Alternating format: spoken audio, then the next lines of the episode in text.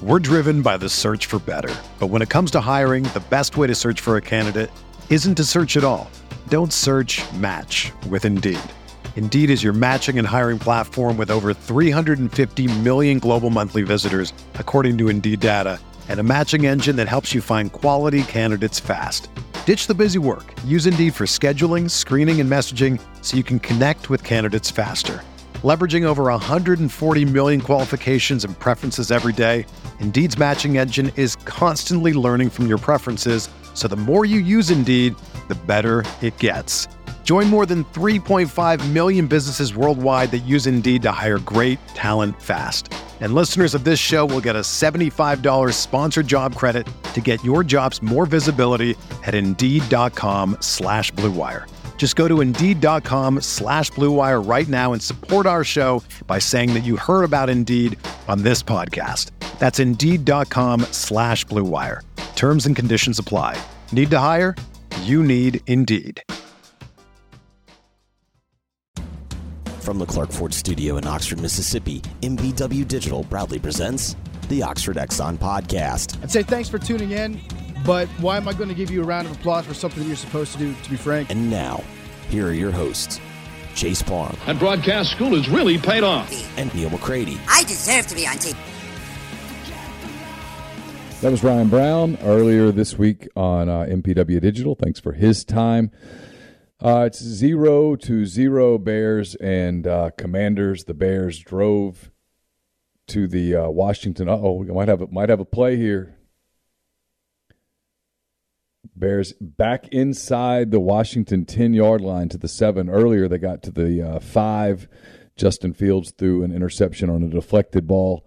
So uh, no score there, but the Bears threatening again. It's halftime in Baylor and uh, West Virginia and Morgantown. Baylor leads 17 to 10, at least the last I saw on that. So speaking of uh, the college football weekend ahead, the NFL weekend ahead, uh, our weekly visit with Ben Mintz. I talked to him earlier. Uh, I guess I talked to him on Wednesday afternoon.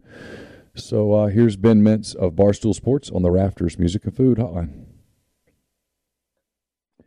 Ben Mintz, Barstool Sports, joins us uh, from New York. Uh, Benjamin, how are you? I'm doing good. You know, uh, just another week in uh, New York, and man, it's hard not to be excited as an Ole Miss fan after that second half explosion against Vandy, and you know, looking forward to this Auburn game. I know another 11 a.m. kick. People may not be the most thrilled about that, but uh, you know, another big football weekend coming in, and then it really gets going. Uh, you know, I'm I'm glad I don't play for Ole Miss, so I can say I'm excited about LSU next weekend. And I guess it's not like me saying that for the team, you know.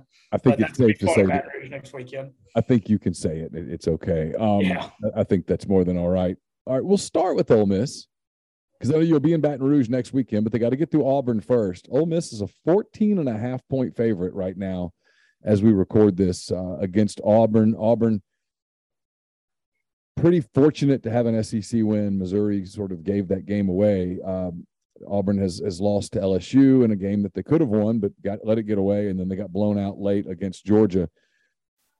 I know you probably think Ole Miss is going to win. I think Ole Miss is going to win. But what do you think about this number, 14 and a half? I love Ole Miss on Saturday. I think this one could get bloody because they're catching Auburn in a really, really good spot. You know, so much of like the week to week gambling is how the game set up. And Auburn blowing the 17 nothing lead against LSU two weeks ago. And then they had to go to Georgia and just get physically manhandled. And now they got a second straight tough road game coming out of those two. Their quarterback situation's a mess. They're horrible on offense.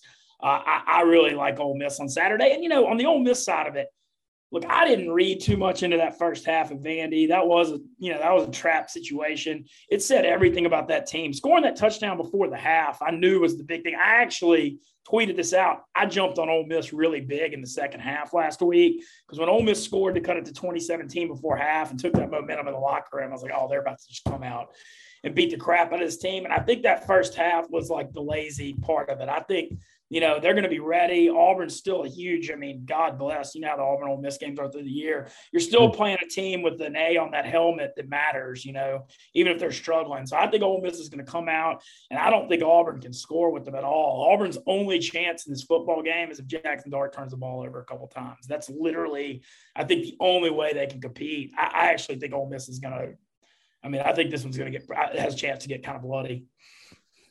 A lot of people are saying that. I, I, it's just so difficult for me to imagine as someone who covered both teams, and I've been I've covered so many Auburn Ole Miss games. It's just hard to look at Ole Miss minus 14 and a half and go, oh yeah, I see that. It just it, it looks odd.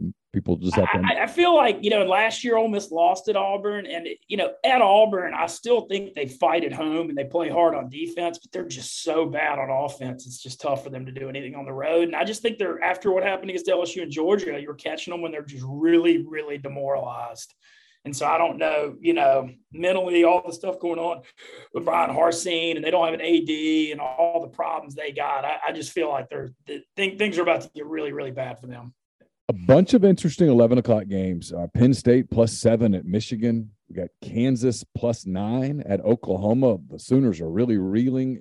Either one of those do anything for you? So the Kansas Oklahoma is fascinating. So Kansas quarterback Daniels is out for this game and maybe out for the year. And so that's the reason this line's nine. The backup Jason Bean came in and played pretty well in the second half against TCU, gave him a chance. They, you know, still called aggressive plays on offense. Uh, but I think that that's the big reason this is nine. God, this is just such a weird one, man. Because you know, how can you not want to take Kansas? But they still got a backup quarterback. Oklahoma's been horrible. But it's just a, that one's just a really weird one to read with what's happened to Oklahoma in the last three weeks. Like, how can they be laying nine against a team that's lost one game when they've lost three weeks in a row by a million? Um, so that's just an odd one. The Michigan Penn State, my instincts would say, like, for Michigan to be a full seven there, feels like Vegas likes Michigan. Yeah. Penn State's played pretty good this year. I mean, they already got road wins at Purdue and at Auburn. Uh, Michigan, you know, last week was a little bit of sleepwalk. They had a similar effort to Ole Miss at Vandy in the first half in Indiana. That was a little bit of a look ahead trap game, whatever, uh, for them. But I'm probably going to pass. But just my instincts say Michigan, just because the line feels like it's a little too high. Like I thought it would be four and a half or five. This line's interesting to me. Minnesota minus six and a half at Illinois. Illinois, they're they're pretty good defensively. They can keep a number low the only reason the six and a half Illinois got their starting quarterbacks out and uh, DeVito's out and this backup. I've, we've got Chicago people in the office and they say this backup is just completely atrocious. And so, okay, so maybe this is a line where you take Minnesota. Yeah, so it's kind of one of those things where it's like you would like Illinois on the surface, but what I'm hearing about this backup quarterback has me concerned. And so I, I think I'm gonna I'm not gonna bet Minnesota. I'm just gonna stay away here. Maybe look at the under though. Could be less okay. going. Let's get into the 230 games. There's some really interesting ones. Of course, Alabama at Tennessee. The tide is seven and a half point favorite in Knoxville. The whole world is in Knoxville. Everybody's in on the Vols here. Is everybody leaving disappointed? Yeah, they are. Uh, I love Alabama in this game. Um, I believe I'm one of the biggest things, and y'all hear me preach this on here. You are never as good or as bad as last week in gambling. And everybody saw Tennessee murder LSU in Baton Rouge and everybody saw Bama struggle against A&M. But here's a little secret: if Bryce Young's healthy, they win that game by four touchdowns. The only reason A&M was in it was all the turnovers. Literally, like if Bryce Young had played a good game, that was not a close game. Bama still ran for 300 yards. They just had four turnovers that kept A&M in the game, and so that's a really deceiving. And so everybody saw Tennessee smack LSU and Bama struggle with A&M, and this line came out over seven. Neil, 91% of public bets are on Tennessee in this game. I know. These I, people are out of their minds. This is like, I don't know. I'm going to be on, especially, I feel like Bryce Young's going to play because that line being over seven. And to me, Vegas putting that line over seven, seeing this flood of Tennessee public money, you never want to die on the hill of the public home underdog. Like I always preach the home dog thing. Y'all see me taking on here, but I'm always taking ones that look ratty and tough. You know, I'm not taking ones that everybody see sees. And this, I'm telling you, I smell a rat here. I, I smell Alabama big statement, two, three touchdown win. Maybe they jump out early, but uh, as long unless something comes out that Bryce Young's out, I'm firing the tide pretty big on Saturday. Yeah, I, am I'm, I'm with you 100%. Uh, NC State and Syracuse, a big ACC game. NC State getting three and a half uh, at the uh, what they used to call the Carrier Dome. This is another one with the quarterback thing. Devin Leary's out for NC State, and he's their big leader. The backup looked miserable last week, even though they squeaked it out against Florida State. Because Mike Norvell, I don't know what the hell he was doing, allowing his quarterback to turn it over when they were in field goal range to have a chance to win the game at the end. So this is actually a spot where if you didn't follow the quarterback thing, you'd be like, oh, NC State get points at Syracuse. But man, the drop off from Leary to the backup is really big. Syracuse has a pretty good defense. So, you know, I, I would lean Syracuse here if anyone could be lower scoring too, because NC State's defense will keep them in it.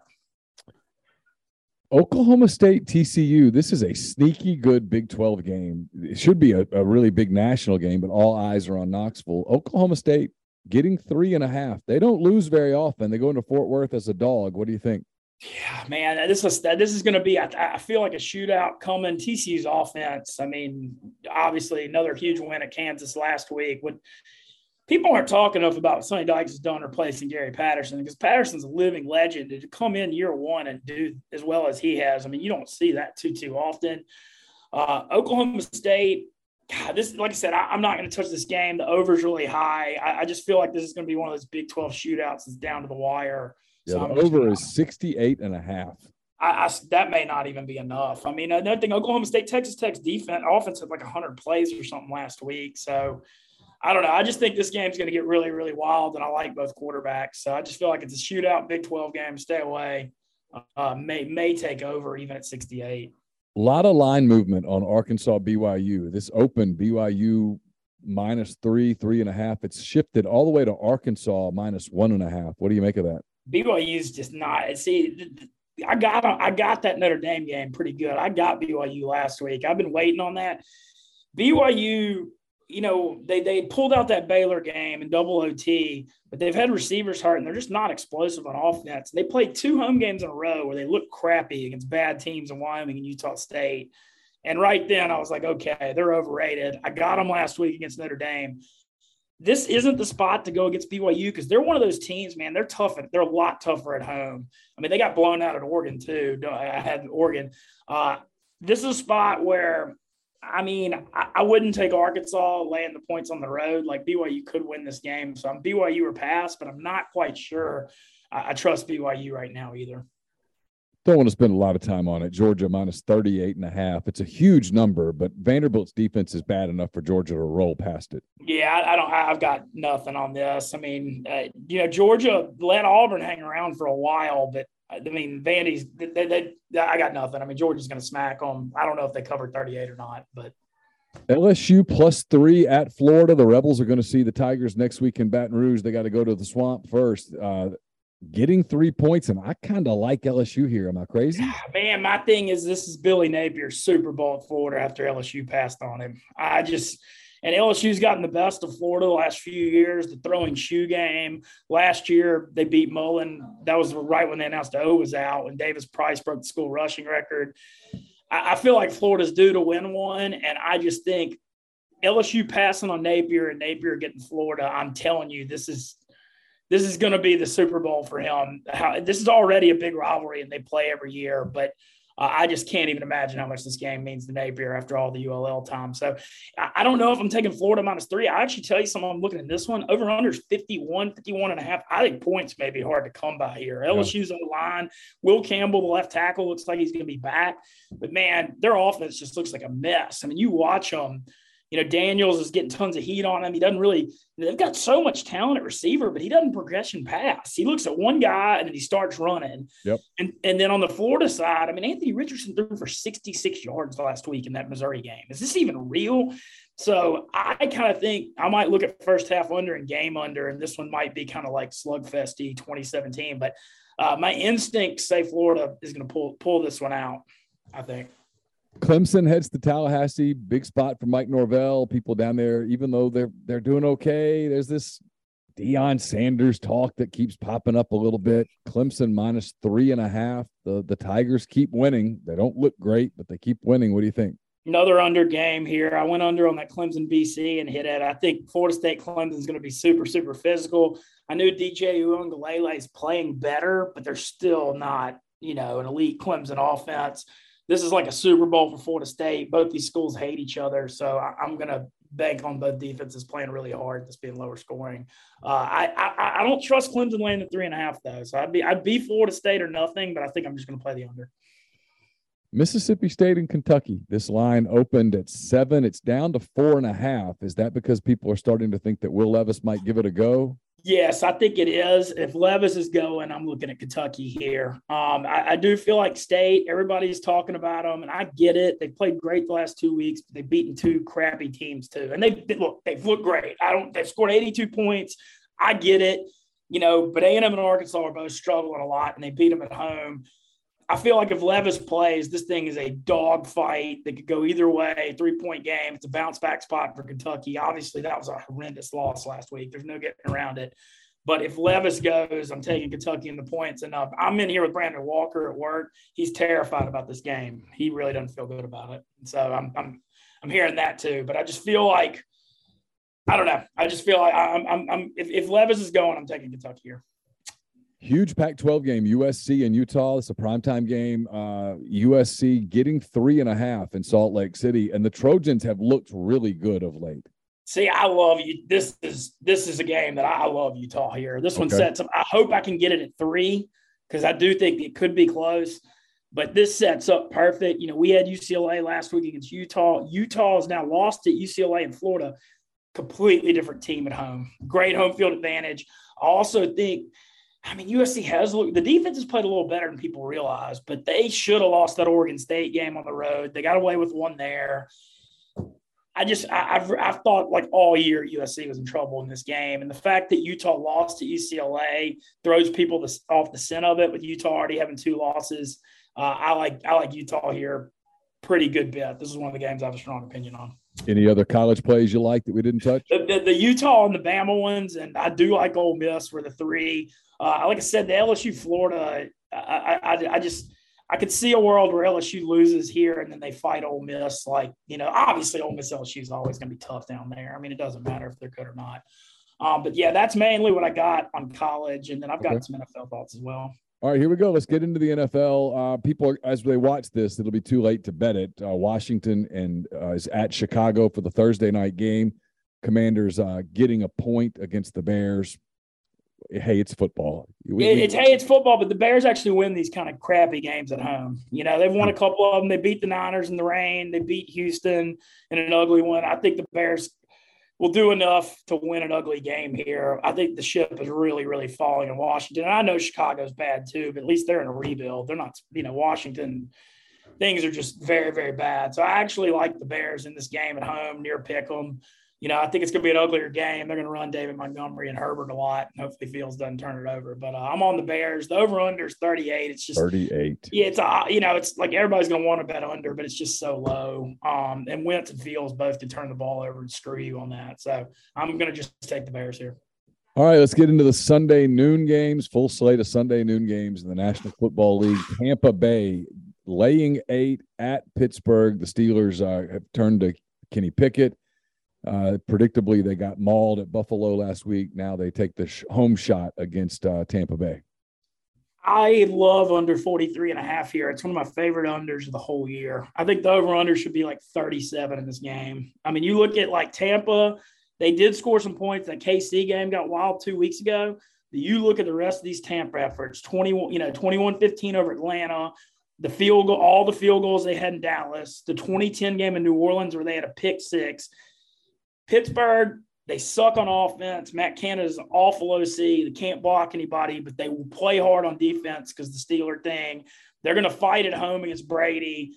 And I mean, I think Tampa wins this game like 17 to 10 or 17 13. Oh. I'm, I'm, actually, this is a spot where sometimes you can do some stuff where you move the, the over unders to get better odds. I'm going to probably take under 35 and a half at over two to one in this game. I think this thing's going to be I, I just, I, like I said, 17 13 Tampa, something like that. I think oh. it's going to be real ugly. Okay. Uh, the Ravens coming off a uh, big Sunday night win over Cincinnati that pissed me off. Uh, the Ravens play uh, at New York against the Giants. The Giants won in London. They're what are they four and one? I mean, yeah, it's unreal. Yeah, I got Brian Daboll, man. What a coaching job! What a difference a coach makes.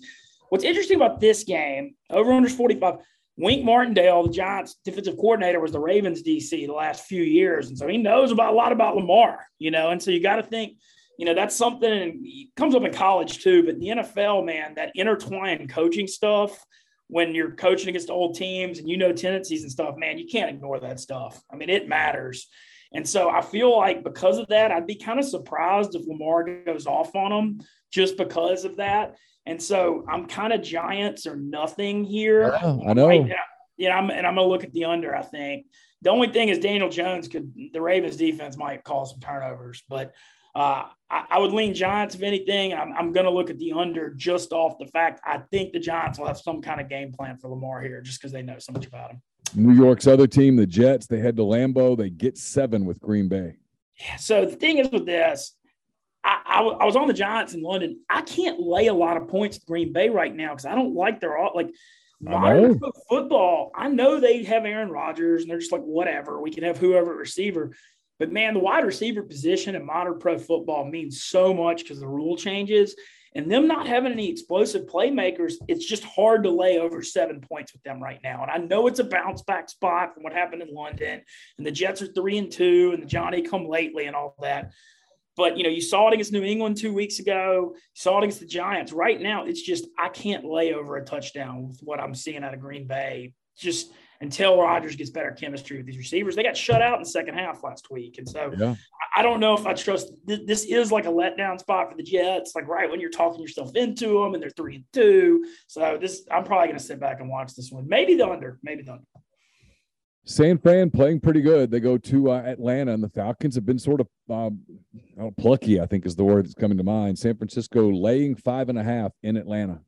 Atlanta, not that bad. Five and zero oh against the spread. They're the best. They're the like we do the not that bad power rankings every Monday, and they're number one. They fight every week.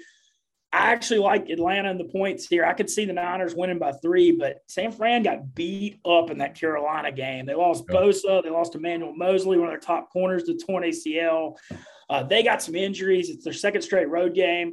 Look, Kyle Shanahan, I know he used to coach for Atlanta and all that, but I just think this game five and a half is a lot on the road in pro football. I know the Niners are a lot better team, but Atlanta's shown they're going to fight. They're going to fight hard, and uh, I'm going to be taking the dog here.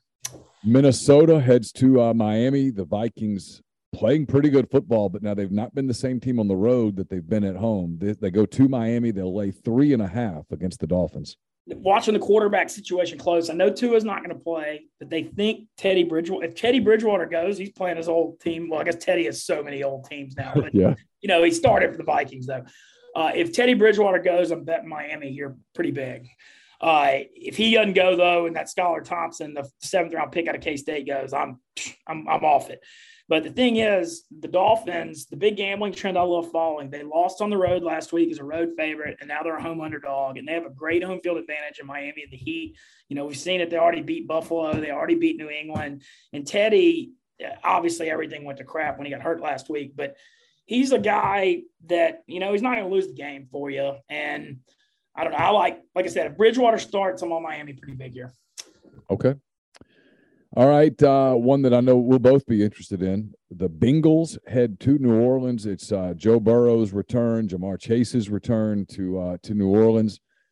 They uh, play the Saints. The Saints are a two-point home dog against a Bengals team that is two and three. Could easily be better than that, but they're not. They're two and three, and this becomes a must-win game for Cincinnati. Yeah, it's kind of on both. And hey, you're forgetting the Andy Dalton against Cincinnati too. Oh, everybody's. Everybody's lost on the Burrow and Chase story back in NOLA, but I think Dalton will go again, man. I don't know what's going on with Winston, but I, you know, Vegas, the power ranking they have on the Saints, it's the same whether Dalton or Winston plays, judging by the lines. Um, the thing with the Saints to watch, though, need Olave out there because I just we're at a point where I'm counting on nothing from Michael Thomas ever again. He's got a toe injury. He's been a malcontent. I just feel like just if you're a Saints fan, just assume you're going to get nothing, and anything positive is more than you can expect but need Olave and Landry back in there because all three of those guys are out. I mean, you saw it last week. Taysom Hill and Kamara shows all they got. Uh, man, this is a spot I want to ask you about this. You're a Bengals fan. Yeah. I think Zac Taylor's play calling, calling it atrocious, is giving it too much credit. The play call with the talent they've got on offense, how vanilla they are, they run every first down. I just I feel like their offense with everything they got is underachieving at I, mean, I know they played well against Miami on Thursday night, but other than that, I, I just have you heard of Masterclass? Yeah. Zac Taylor should start a business, and hmm. instead of calling it Masterclass, he should call it Disaster Class. Their play calling especially in the red zone, it's just is so abysmal that frankly his job should be on the line. And it's we sound like you know we sound like idiot pundits saying it because he just made the oh. Super Bowl, so but we're not because they made the Super. The reason the Bengals are good is their defense is awesome. Their defense their is so play underrated. and all the veterans they got with Hendrickson and Hubbard and that Logan Wilson and linebacker and you know that the secondary. I mean they've got you know Vonn Bell. They got a bunch of guys back there. Their defense is incredibly underrated and their offense is underachieving at a large level. And so that makes me feel like the over under is 43 it's, it's hard to bet unders in these dome games on the turf. You know, obviously you saw the last two weeks the Saints played high scoring games in a row. But I mean, I feel like we may be looking at another 2017 game that goes either way here. It's kind of what I think. A game I'm really interested in uh, New England uh, heads to Cleveland. The Patriots getting two and a half. It's kind of just kind of an interesting game. What do you think about it? I am scarred I'm so mad at Cleveland last week about not winning that game. I mean, I was big on them last week against the Chargers, and that, I mean, I'm still shaking my head about it. And we're taping this like four days later. Uh, that one, the Cleveland's two and three and could be five and zero. Oh. Sure, it's just so unbelievably frustrating. I mean, I think I don't know what the hell I think at this point. I think New England's probably sucker side. You know, they're starting. It looks like I hadn't heard of it, Zappe or Mac Jones yet. But you know, I was on them last week against the Lions. I thought that was a good spot at home. You still got a rookie quarterback starting on the road here. Cleveland's got a great running. I mean, their running game's not good. It's like the best in the NFL. Nick Chubb's averaging a million yards a carry right now. So I mean, I'm Cleveland or nothing, but I'm like kind of having like buyer's remorse on like hitting submit on Cleveland right now after what they did to me last week. Got a uh, AFC uh, South game here, Jacksonville and Indianapolis. It's uh, in Indy the uh, the Jags a two point road dog taught me out of it. I, am I'm I'm so enamored with the Jaguars for some reason, and yet when you go to Indianapolis, it's a, it's a, it's a tough place to go get wins. Well, so you you know Jacksonville already shut them out, twenty four nothing in week two, and everyone knows Indy's lost like eight in a row down in Jacksonville, but the games are going differently at Indy, Jacksonville, man, that was a, and I know this is what a young team does, but that was a that was a rough effort at home against Houston last week, to say the least. I mean, but freaking scored six points. Um, instinct, instincts wise, I don't know why I'm kind of like in the Colts a little bit here, but I, I'm probably gonna stay away. I know it makes no sense at all to like the over in this game after they just played a 24 nothing game, but you know, Jacksonville's played so bad on offense last week. Indy won 12 9 on Thursday night. Like, how can you bet the over here? That's why I almost like it, if that makes sense. It does. Like, how do you do it? They scored a combined 40 points. But this game's indoors on turf. And so I feel like that means more points could be scored. Um, Indy's got to get Jonathan Taylor or get the running game going. We'll see. He missed last week. They obviously missed him pretty bad. Uh, this seems like a game if he's healthy, they got to they got to ride him, get him going. I can't believe I'm saying this on here. Everybody make fun of me, but I, I, I think I'm going to take the over. I don't know how. All right, the 305 games. There's there's one great one. We'll get to the others. The, there's two just wolf games competing against it, which the NFL probably goes. That's fine. Carolina is at the Rams. The Panthers firing a coach. The Rams look like just just warmed over garbage. The Rams laying 10 and a half points against Carolina. Here's my question is is the number way too big? I can't lay 10 with what's going on with this Rams offense. And then a lot of times I know Carolina just fired Matt Rhule, but you there's always like a little interim bump the first week or two because all the player, you know, the players get a guy in there they like more kind of thing. So Carolina could fight, and this could be ugly and low scoring, which makes me not want to touch the 10 and a half. I mean, I know it's obvious, but I'm probably going to take the under here. Just as long as uh, Carolina's rolling PJ Walker out there, Mayfield, Sam Darnold, and Matt Corral are all hurt. I mean, yeah. it's I mean, that's pretty tough. Uh, I can't lay 10 and a half. I'm, you know, the under is a pretty obvious side here, but I, I think I'm going to take it. The Rams defense is still good. Arizona's at Seattle. The uh, Kyler Murray and the guys, they're they're better on the road than they are at home. They go to Seattle. They lay two and a half against the Seahawks man, the Seattle over party is out of control right now. I mean, we 38, you know, they well, that that shootout in Detroit, that a shootout in New Orleans. This Geno Smith thing is just nuts. I mean, not just is he good, like you watching the ball comes out at the right. So much of that Russell Wilson Seattle offense through the years and him drop back, he yeah. doesn't get the ball out, he just runs around, and you know now you're seeing it. Geno, the ball's coming out. He's leading the NFL in completion percentage. DK and and you know Tyler Lockett are great weapons. Uh, Arizona is better on the road, so I don't want to go against them. I'm just I'm going to keep banging these Seattle overs, man. It's 51 and a half. As long as it's not, you know, with Seattle, you always got to check to see if it's raining or not. So as long as it's not raining, I'm firing over here.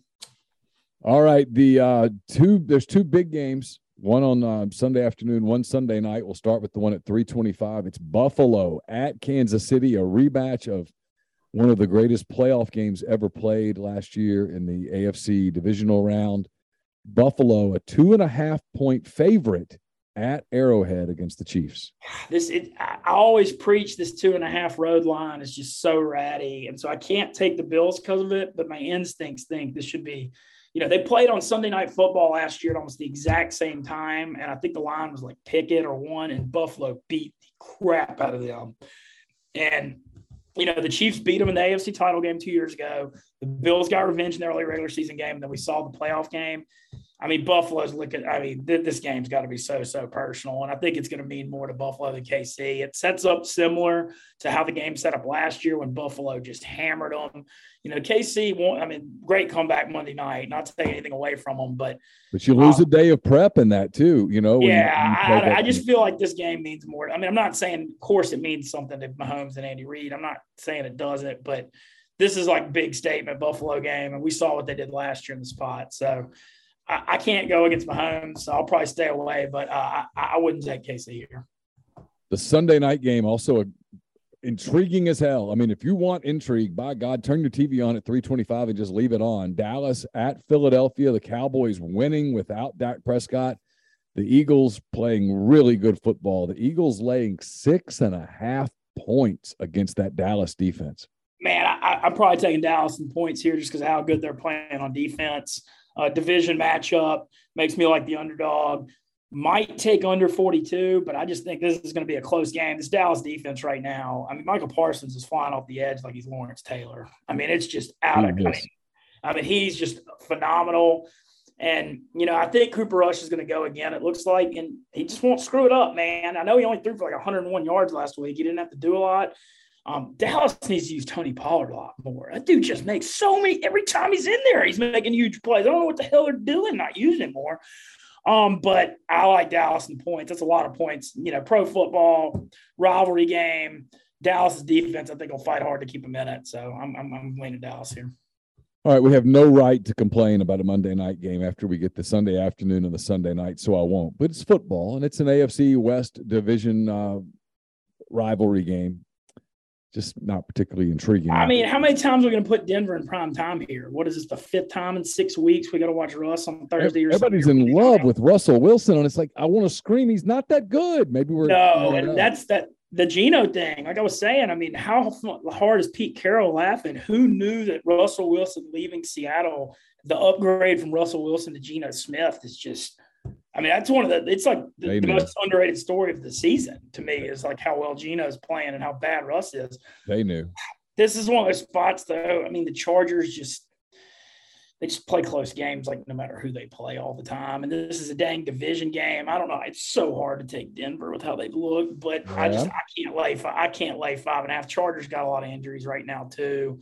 I know they they got me the last two weeks. With you should have lost that Cleveland game though. I'm still whatever on that. But I feel like the Chargers might be like a little sucker side here. Like everybody's going to be on them because of how bad Denver's been looking. And I mean, God, how do you bet on Russell Wilson here? But I think I might take Denver in the points and just, you know, the, the old like you're like hitting the Smith button button and you know you're like wincing as you do it. But that may be what's coming here. I kind of like the Chargers minus fives. We'll we'll see whether I'm. They're a lot better though. I mean, yeah. the, the Denver thing. I mean, they're they're hard. They're, I just and that Nathaniel Hackett's a joke as a head coach too. He doesn't know what the hell he's doing. So you're hanging in New York uh, this week. Yeah. You're, you're, heading down next week for uh, for for uh, Ole Miss LSU among other things, right? Yeah. So I actually got hit with. Uh, this is gonna be pretty funny, but I got to go. We're doing like a gambling tournament in Blackhawk, Colorado next weekend. So I'm gonna be like around Baton Rouge for the college football show, and I'm going to the first half and I'm literally have a flight like right as the game ends. So I'm going to get to see the first one. It's pretty funny, like company manning it up, you know. But I've been to 20 of the last 23 Ole Miss LSU games, so I got to keep that streak going. You know, I always go. That's my world's collide. And Um, but that so I'm here this week and then doing that next week, and yeah, everything's good. You know, I'm just uh, just know that the Barstool thing still as crazy as hell as ever. But uh, big shout out to Lane Kiffin and Ole Miss athletic department, and just I mean, this is I wrote a blog that's going to be up by the time this is out. Greatest time to ever be an Ole Miss fan. I mean, baseball national title. Lane Kiffin 16 and two in his last 18. This like doesn't seem like reality, and I hope everybody's enjoying as much as I am. Yeah, I, I, tell people that all the time. I'm like, you guys need to make sure that you understand that you might be living the good old days. So, oh, this 100 percent the national title. Just this Lane thing is so out of control. It just the way he's evolved. Like they played checkers and everybody's played chess during the NIL thing, the transfer, the SIP, and getting all these great transfers that are immediate starters. And I mean, it's just been the way he has like played the game of the new world. He's just been like years ahead of everyone. And, you know, to do it at Ole Miss where you have resources that are nothing compared to Bama or LSU, you know, it's just, it, can't say enough about Lane. Uh, Chris Partridge, huge part of it, done a great job as a defensive coordinator, but he's Lane's right hand guy with all the NIL stuff. Uh, like what the Grove Collective's doing now too, you know, kind of building that and trying to help out. I'd like to support that. Benjamin, have a great weekend there in New York. We'll see you soon. Sounds good. We'll see you in Baton Rouge next week. That was Ben Mintz, Barstool Sports. Thanks for his time. We'll open up the phone lines here momentarily. It's uh, zero to zero. If it was possible to have a like negative six to negative six game, we would have that in Chicago right now. The Commanders and the Bears, one forty six to go in the second quarter. Uh, no score the officials trying to give the commanders an opportunity to score some points by throwing flags. As bad a quarterback game as you'll ever see. I think Carson Wentz has an injured hand. Justin Fields just has an injured injured everything. Meanwhile, uh, West Virginia Baylor, I think it's 24-24 is still the score. I've looked away from it for a minute. We make fun of uh, bad NFL games, and yet we watch them and talk about them. So the NFL's doing something right. I guess that's a hold. It's not a PI, but it's a hold. Uh, Chicago and Washington, um, late second. So anyway, I'll uh, open up the phones. Thanks to Ryan Brown, to Ben Mintz. I'll put the number up here. Uh, I, it's it's this is not a beer night. This is a this is a bourbon game. This is absolutely a bourbon game. This beer's not strong enough for this. Thank goodness we got that tour of the Bengal Stadium and at least gave us something to joke about because this is this is awful. All right, there's the number. If anybody wants to call, you guys get to sort of determine how long this show goes from here. Um, end of a Thursday. A lot of content up on the site. Jeffrey Wright joined earlier today for the Oxford Exxon podcast. Uh, had Martin Palomo and I, Mind on My Money, is up, presented by Pinnacle. Uh, Tyler Siski and I rec- recorded McCready and Siski, powered by Rain Total Body Fuel, earlier today. Uh, Pete DeWeese previewed Auburn at Ole Miss. Uh, that's Pete's Pigskin Preview, presented by Walk On's Sports Bistro. That's up as well, as is uh, The Butcher versus the Spin Instructor, presented by LB's Meat Market. So tons of content up at MPW Digital. Chase not with me tonight because he's emceeing the M Club, I think Hall of Fame induction ceremony. I think that's what it was. Washington inside the Bears 20. They uh, could get a game winning field goal here late in the second quarter if they just down the ball a couple times, kick a field goal. Three to nothing would almost certainly be an insurmountable lead against the uh, the Bears with only 30 minutes of football left. The Bears the Bears would need weeks and weeks and weeks to score a touchdown the way they're playing tonight. Jerry Rice turned uh, 60 today, according to Mark. That does make me feel old. I saw Jerry Rice play a college football game. I was in high school, I think. I want to say I was in high school. Can't remember what year that was. He played at Louisiana Tech. It was his last college game, Mississippi Valley at Louisiana Tech. It was a Division One AA first or second round playoff game. I can't remember which. 31-24 Baylor, 521 to go in the third quarter. Uh, I'm someone asked what bourbon. It's a uh, barrel private release from uh, High Cotton. It's really good. I need something. I mean, you can't watch you can't watch a Bears game without something quasi strong. That's just not not possible. 54 seconds to go, second quarter in uh, in Chicago. The the com- the uh, Commanders, third and six. This would be a play where you ask the kicker, "Where would you like the ball?"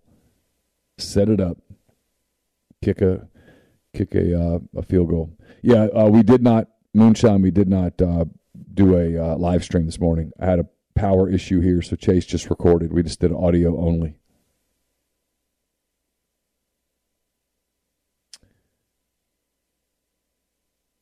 Oh wow! Commanders went for a uh, went past into the end zone, fell incomplete. It's awfully risky. So fourth and six, they're going to attempt a uh, field goal. Fifty seconds left here in the second quarter.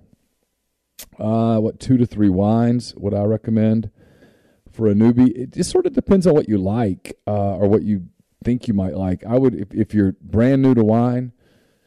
Uh, I would I would try. Uh, I don't know. I, I would try a. Um,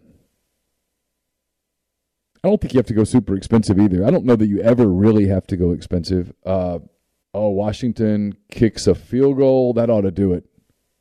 46 seconds to go in the um, second quarter. The Commanders have a three to nothing lead. This game put on ice. Basically, there's just that's it. That ought to do it. The Commanders just need to punt. Don't turn it over the rest of the game, and they got it if you have the under, yeah, you're feeling good. Uh, I would I would go in the uh, I don't know twelve to sixteen dollar range early. You're not going to be able to taste anything unless your palate is super sophisticated. I would go with a uh, a cabinet cabernet that that is um I don't know, not sure what I would do honestly. Go with a uh, an unoaked Chardonnay probably. I try a white wine I'll go with a Cabernet, maybe a Pinot Noir, and just kind of try a little, see what you like, and don't let people don't let people wine snob you. You like what you like. It's okay. Whatever you like is what you like, and go with that. Hey, who do we have? Hello, Neil. Yes. This is Mike. I I have a serious Auburn question. Okay. Based on listening to the podcast this week, do their boosters actually think they're doing it the right way, or are they just more concerned with power than winning? Uh, I think it's a little bit of both. I think that they uh, they think they're doing it the right way, but they absolutely are concerned with power. They don't want to let it go. They want access. Um, they've always wanted access. They want the coaches to hobnob with them. They want the coach to come to the golf club with them. They want uh, they want to be able to come into the facility and meet with the coach and go tell their friends that they talked to the coach.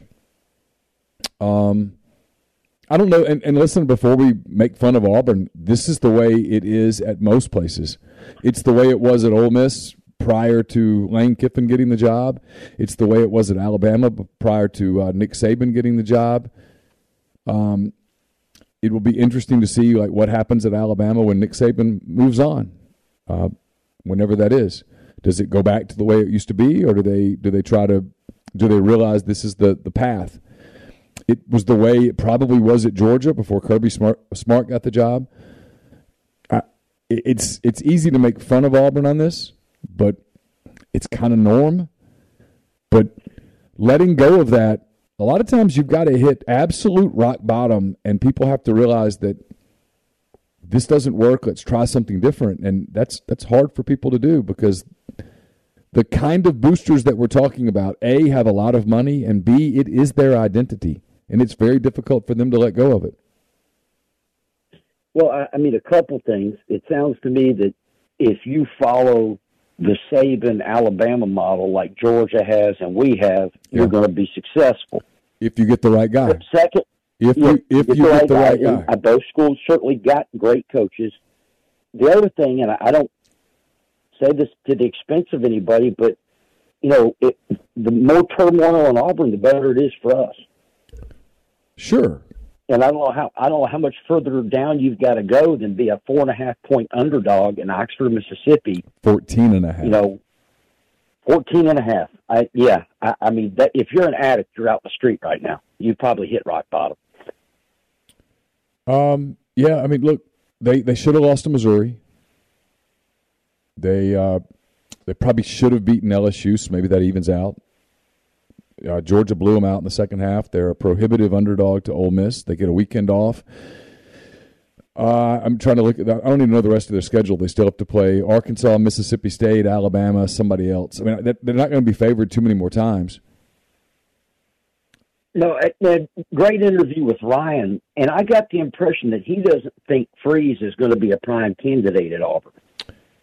Well, it, it there's two different schools of thought. We'll we'll find out who's right, and it might be so early in the process that they're both right at this point, and everybody's gonna mm-hmm. everybody's gonna point fingers at whoever ends up being wrong. But just because you end up being wrong doesn't mean you weren't right in early October. There's a school of thought over there that it's freeze. The, uh, I know JG Tate and and his site thinks that. I know why they think that. Uh, they have pretty good reason to think that. And then there is a uh, school of thought over there that believes that the president will not sign off on on uh, on freeze, and that it's more likely going to be someone along the lines of Jeff Grimes, the Baylor assistant who once was an assistant at Auburn. Hard to say. Well, look, guys, keep up the great work. Love Thursday for us, partially retired guys. It's a great way to spend the day, guys. We appreciate you. Oh, thank you so much. Appreciate that. And here's the thing about a place like uh, a place like Auburn is that you don't know. Hey guys, hang tight real quick. I've got to let a dog out. I'll be right back. I've got a dog wearing a cone on his head and he's having a breakdown. I'll be right back.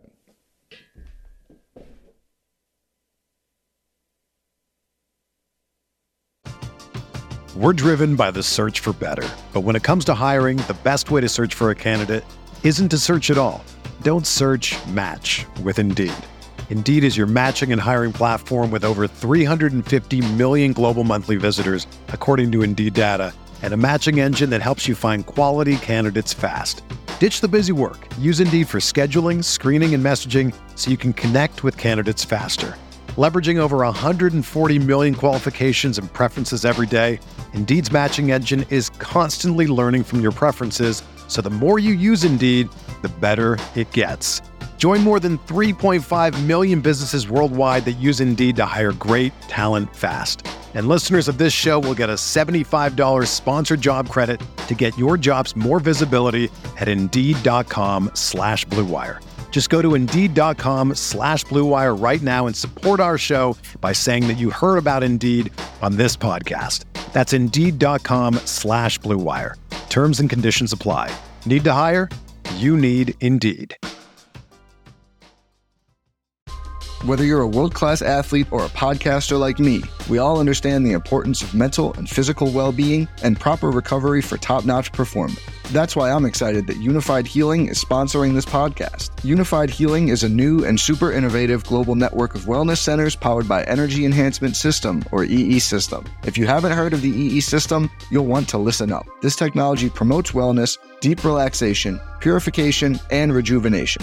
In hundreds of locations across the globe, access to a center is easy and affordable. Interested in experiencing the EE system technology for yourself? Go to unifydhealing.com slash bluewire to learn more and find a center near you. That's U-N-I-F-Y-D healing.com slash bluewire. No material or testimonials on the Unifyd Healing website are intended to be viewed as medical advice or a substitute for professional medical advice, diagnosis, or treatment. Always seek the advice of your physician or other qualified healthcare provider with any questions you may have regarding a medical condition or treatment and before undertaking a new healthcare regimen, including EE system.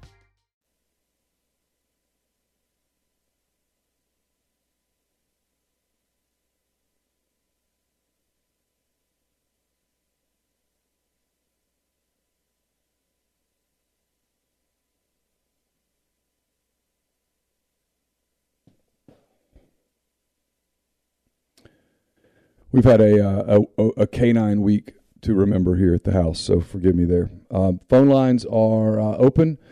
I'll put that number back up. I'm by myself at the house. Carson is uh, playing. He's got a Tupelo soccer practice, so Laura's with him in Tupelo and by myself. So kind of uh, managing, kind of shuffling a lot of different uh, cards here. I guess is the word I would use.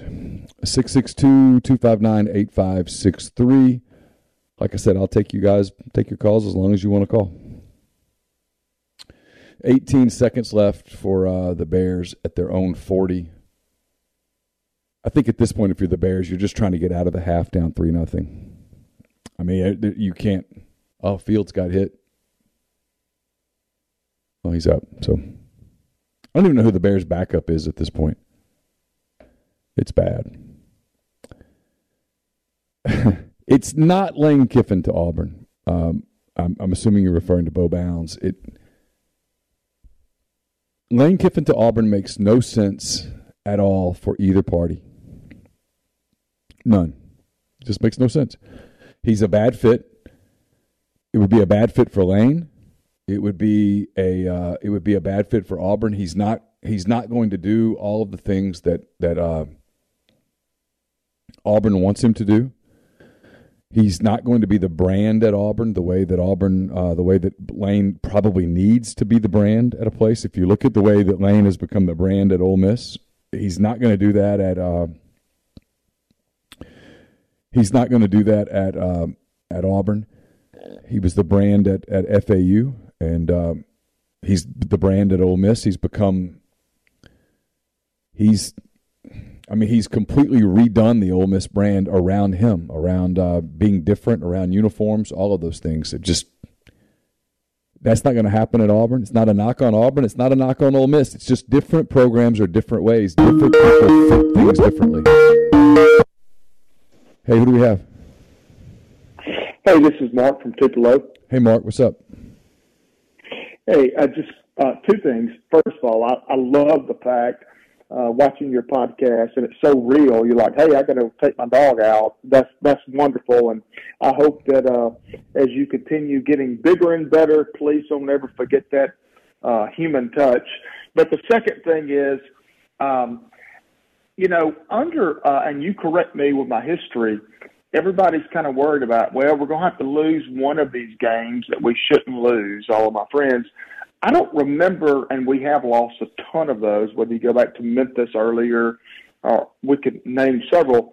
I don't remember Hugh, uh, I'm sorry, Kiffin losing a game that we should absolutely have won. Am I missing one?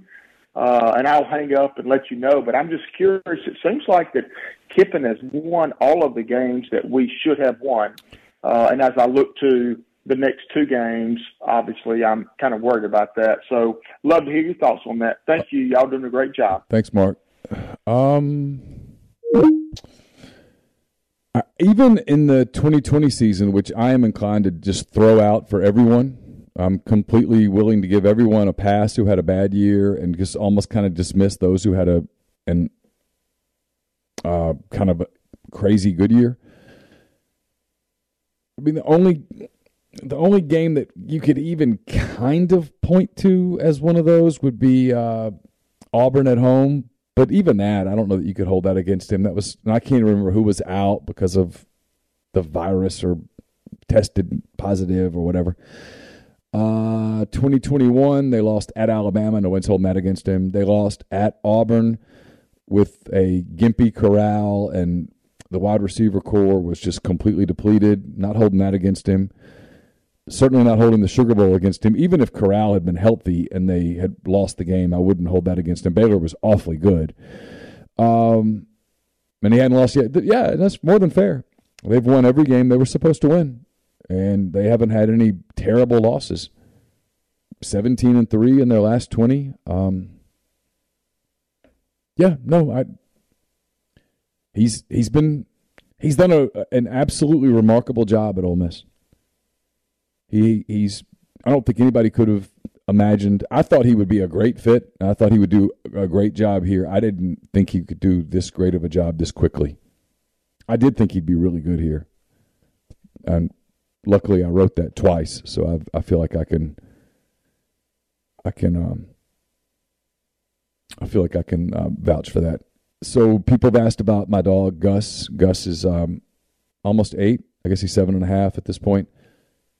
He uh, had a tumor that we discovered. Our our friends are back. I'll put them in timeout. He had a tumor on his uh, inside of his left leg that grew really fast, which is probably a sign of ob- obviously cancer. And uh, we found it and took him in, and they did all of his blood work to make sure it had not spread. It hadn't, and um, so I guess what was yesterday morning early, he had uh, he had surgery to have the the tumor removed, and they got good margins on it, and they've sent it off to Mississippi State to have it looked at, and we're hoping for good news, and I think we'll get good news. Um, but he's got a lot of staples in that leg, and uh, had to have another kind of growth removed that turned out to just be a fatty old old lab growth that got removed, but those required incisions as well. So he's got a cone on his head because obviously he's a dog, and if he doesn't have the cone on his head, he's going to mess with those sutures and staples and stuff. So he's got to wear a cone for two weeks, and he's got to be inactive. And um, we have another lab that is younger who is pretty active, and so it's a bit of a challenge, but. Um, we're working on it. He he ate today for the first time since Sunday, so um, that's a good sign. So appreciate anybody who's sending good vibes Gus's way. Hopefully, hopefully Gus is going to be okay. That's certainly what we hope. Everybody's a little worried about him, but but um, looks like he looks like he's got a chance to be okay. They they're they're optimistic that they got it all and that we caught it early enough that it wasn't anything more than that. I guess it's the uh, it's the risk you take, right? When you get a dog and you fall in love with the dog, and the dog becomes a part of your family, is that you know that the dog is not going to be with you forever, and so you have them for a short period of time, and you think you're going to have them for a certain period of time, and then you take that for granted, and then when the, something comes up that's much earlier than you thought, it's kind of scary. So there we are. That's your that's your Gus update for the night. Uh, let me put the phone lines back up, back up because it's still a fairly new number to people. Again, for people asking where Chase is, I've gotten a couple of those. He is emceeing the uh, M Club Hall of Fame induction ceremony tonight, and so he's. Um, I'm flying solo tonight. Take this off here and put this back up and he's supposed to be inactive. So in a minute, I'm going to have to go back and let him in the house so that he gets out from in from outside. Uh, Chauncey says, "Can you talk about why the Sun Belt is so good? Why so many SEC teams wouldn't win that conference? Are they P5? They're not P5. They're Group of Five. It's a really good league, and I'm convinced that the bottom of the SEC would not win the the Sun Belt there's a lot of good teams in that league, a lot of good young coaches in that league who are going to be Power Five head coaches probably sooner rather than later, and um, they're they're going to be um, they get a lot of talent uh, in that league. They get a lot of transfers who transfer down from Power Five. They uh, are going to benefit from the uh, the transfer portal in that schools like Ole Miss the guys who used to fill the end of Ole Miss's signing class now won't, and those guys are going to fall to Power Five schools. And some of those are going to be late developing, late bloomer guys who are going to end up being really good group of five players who probably will contribute at the group of five level early, and then they'll leave and um, and they'll go to um, up to Power Five. So just the changing landscape of of college football. Baylor is about to relinquish the lead to West Virginia. It looks like that was a pick six or something. I just looked up. Uh, no, uh, Ben uh, Gus was named after um, the character in Harry Potter. My daughter Campbell, who you guys now know as part of the Butcher versus the Spin Instructor show. At the time, she was really into the Harry Potter um, books, and so she named him after that. I'm not super familiar with Harry Potter's, but that's what I'm told.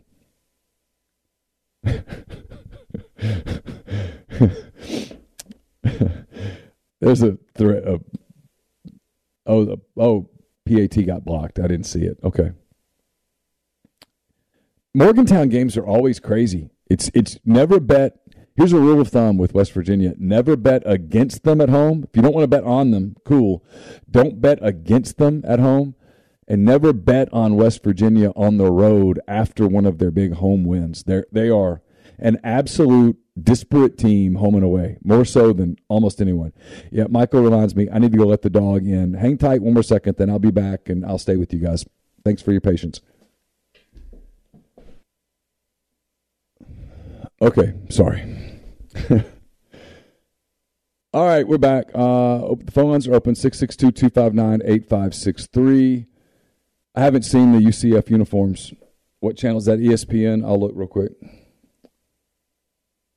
I knew uh, I knew they were playing. Temple is at uh, UCF, and the score is uh, oh geez, fifty six to thirteen. UCF over Temple. Thirty four seconds to go in the um, in the third. Is that is that UC? Yeah, UCF's wearing oh space. Oh, that's kind of cool. Totally different. What is space U? I'm not sure. Kind of different. If I could own a bar, what kind and where, college or beach? Um, I think I'd have a beach bar, and I think it would be a cocktail bar. It'd be like I'd, I'd want to do like high high end cocktails. That would be kind of fun. I think that's what I'd go for. A college bar would be kind of cool, except all the trouble with college kids and the and the IDing and the insurance and being concerned about a college kid getting in underage and getting in you getting in trouble and being liable for it that would that would be tough. The school was founded by NASA. I did not know that. I realize this is not compelling podcast. We'll put this up in podcast form. We'll put up uh, Ben and Ryan in a podcast on Friday morning, and uh, you can get some football content for the people who are driving up to Oxford on uh, Friday for Ole Miss Auburn. this will just be kind of what it is. The people who don't like calls and don't like listening to me ramble, you won't have to. We'll put it up as a separate. Nick says, "Who wins more games, Josh Allen on the Bears or Justin Fields on the Bills?" Oh, that's a good question. Allen, it's a it's a quarterback league. It's a quarterback league. Um, Allen's so significantly better than Fields that I think he would at least be able to win a handful of games for the Bears. I don't think Fields could win many games for the for the Bills. I think he would he would just bring them back. Holden says, as someone who was a liability at college bars, I would not want a college bar. Yeah, that would be the thing. I love college towns. I grew up in a college town. Certainly wasn't as active as a college town as as Oxford or where my kids go to school in Fayetteville, but I wouldn't want to be I wouldn't want to be worried about that. That that would be a constant concern is that somebody got in on a fake ID and something happened and it'd be much I'd be much more comfortable with an older crowd as a bar. yeah, it, it's a boring night of football. There's no question about that, as uh, Doors Rules said. But we always say that we like football and we love it. And I think nights like this test that love, but it's still better than no football at all. You get a uh, Bears Commanders game a week after that Broncos game. It does test. It does test the theory that football is better than no football. But at the end of the day, I do think football is better than no football. Mark says uh, Ohio State media on Twitter tonight blaming the Bears organization and surrounding cast for Fields issues. Listen, I think there's something to that, but I don't. I, I think that's a cop out. He he has not developed as a passer. He's not developed as a guy who reads defenses. They certainly have not given him weapons. No question about that. Their offensive line is shaky. No doubt about that. But this goes way beyond that. To to absolve Justin Fields of any blame for what they look like as a team, as an offense, what he looks like as a quarterback is absurd. And that's just being a homer. And they should know better. Anybody who watches this, and I like Fields, I was hoping it would work out. I thought he was a really good college quarterback and it would work out. But at the NFL level, you have to be able to make multiple reads. You have to be able to read defenses. Um, you've you've got to be able to make the people around you better. You've got to be able to to make up for deficiencies on your offense. If you look around the league, Patrick Mahomes does it all the time. Aaron Rodgers has done it for decades. Um, Brady did it forever. No matter what you gave him in terms of a supporting cast, he just made it work. Uh, Josh Allen, Joe Burrow. I mean, the list goes on of, of guys who um, guys who can sort of acclimate their skill set as a quarterback to whatever personnel is around them. And Fields can't do that. Certainly not to this point. Uh, is Bryce Young a better prospect than Justin Fields? Yeah, he is. But listen, there are question marks on him. Size, uh, always playing against inferior competition. But what Young does that I think the NFL likes to this point is Young raises the level of play of the people around him. And right now that's the knock on that's the knock on Fields. He just can't do that at all. And so if what you have to do to be a successful quarterback is be surrounded by nothing but stars, well good luck. Doesn't work like that. There just aren't that many how many teams have that? You've got to be able to you've got to be able to, to do more than that. And it, like Doris says, you've got to get him on the move. He isn't a pocket quarterback, but this isn't a league where you can keep the quarterback on the move. You've you've you've got to be able to operate out, out of the pocket some. You've you've got to be a versatile offense, a versatile quarterback in this league to um, to be effective. Again, 662 259 8563. Uh, if you guys are coming up this weekend, hope everybody stays safe. We have a lot of content up on the site if you're making the drive. Uh, again, um, Pete's Pigskin Preview, highly recommend that you watch that. He uh, A lot of uh, Auburn, Georgia film from last week, breaking down what the Tigers do well, what the Tigers do poorly. And they do do some things well. Pete thinks this is going to be a, a challenge game for uh, for Ole Miss if Auburn does a couple of things. So something to keep an eye on. The the line seems to have settled at about 14 and a half, maybe 15 points. Um, Charles, I've kind of, kind of addressed that a good bit. Um, hey, who do we have? Hey, it's Philip in Memphis. How are you? Philip, I'm good. How are you? I'm happy. I missed the start of the show, so now I got something to listen to while I'm working tomorrow. Oh, good. Yeah, uh, both Ryan Brown and uh, Ben were really good. I think you'll enjoy that. Well, they always are, so it's uh, it's always one I look forward to. Um, I've kind of been mulling this around in my head, and I figured tonight with you flying solo be a good night to bring it up.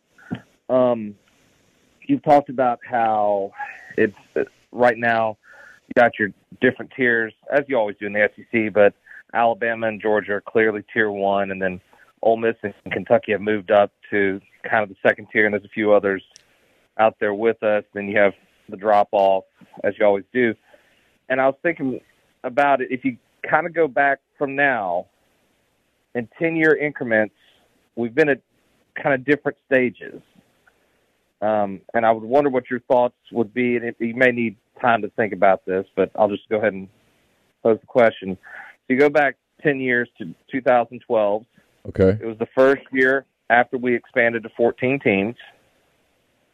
Then you go back 10 years before that, we were in the BCS era, and there were 12 teams in the SEC. And you go back 10 years before that to 92, and that was two years after Arkansas and South Carolina joined the league.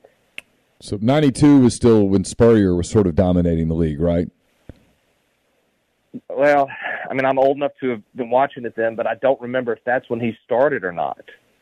I mean, I'm sure he was around, but uh, was he dominating the league in that far back in '92? I mean, didn't Alabama win one of their actual national championships around that time? Yeah, Alabama won in I guess it was '92. I can't remember. Maybe Spurrier was before that, or I, I, I can't. Man, I'm. I mean, I'm. I, that was my time, but Yeah, age, kind of age, kind of. You brought, you brought up Spurrier, and I'm going. I don't even remember now. That that one hadn't even crossed my mind. Maybe Spurrier was after that, and then Tennessee sort of had their period where they couldn't get over Spurrier mm-hmm. during Peyton Manning, and then Tee Martin won a title in 99, 98. 98. Yeah, 98, 99. Yeah, he won in Around there. 98 because I went to Arizona and covered his last college game for the Press Register.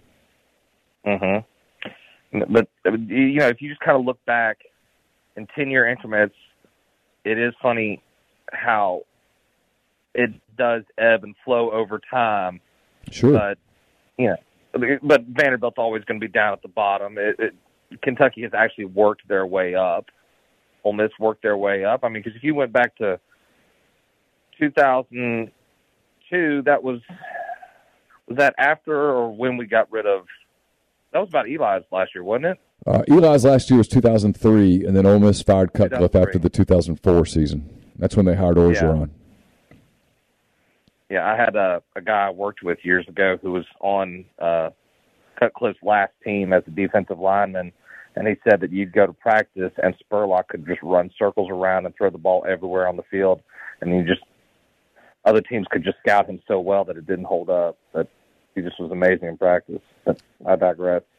But I mean, it, it's just it's a it's a nice little thought experiment if you look at it, you know, in ten year increments. How much would the have would the pecking order have changed over time?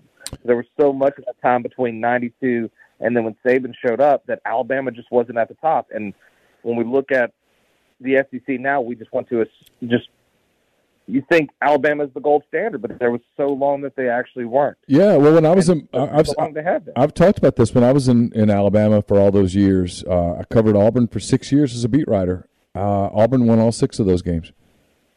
Um, Yeah, I mean Tuberville wore the shirt. Beware of the thumbs. Yeah, yeah. Um, I should have said when I was doing radio in, in Mobile. Auburn lost.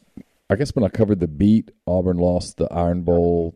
I don't know, two, three times, but I was I was I did six years of daily radio in Mobile, and Auburn was six and zero in those years against Alabama, which is like impossible to even imagine today, right? That that could happen, and Oh, yeah. and, and it happened then. Look, Alabama was was uh, was stunningly mediocre as a program when um, Oh yeah. when by the end of the Mike Shula era, Shula had one really good year, took Alabama to the Cotton Bowl. I want to say they went ten and two, but you know uh, he had a couple of bad years following that, or, or really average years, I should say, and. Uh, Yeah. you know, I mean, Saban came in, and so it, it, you're right. It does beg the question: Is what's happening at Alabama today? Is it Alabama or is it Saban? And I, it's w- clearly and, and there's no way to know. There's no way to. I mean, it's it's mostly. I, I think. Listen, I think mostly it's Saban. I think Saban could have gone to. I don't know. Name your name your program. I don't know that he would have had the success that he's had at Alabama, but he would have had incredible success because he's he's an incredibly successful coach.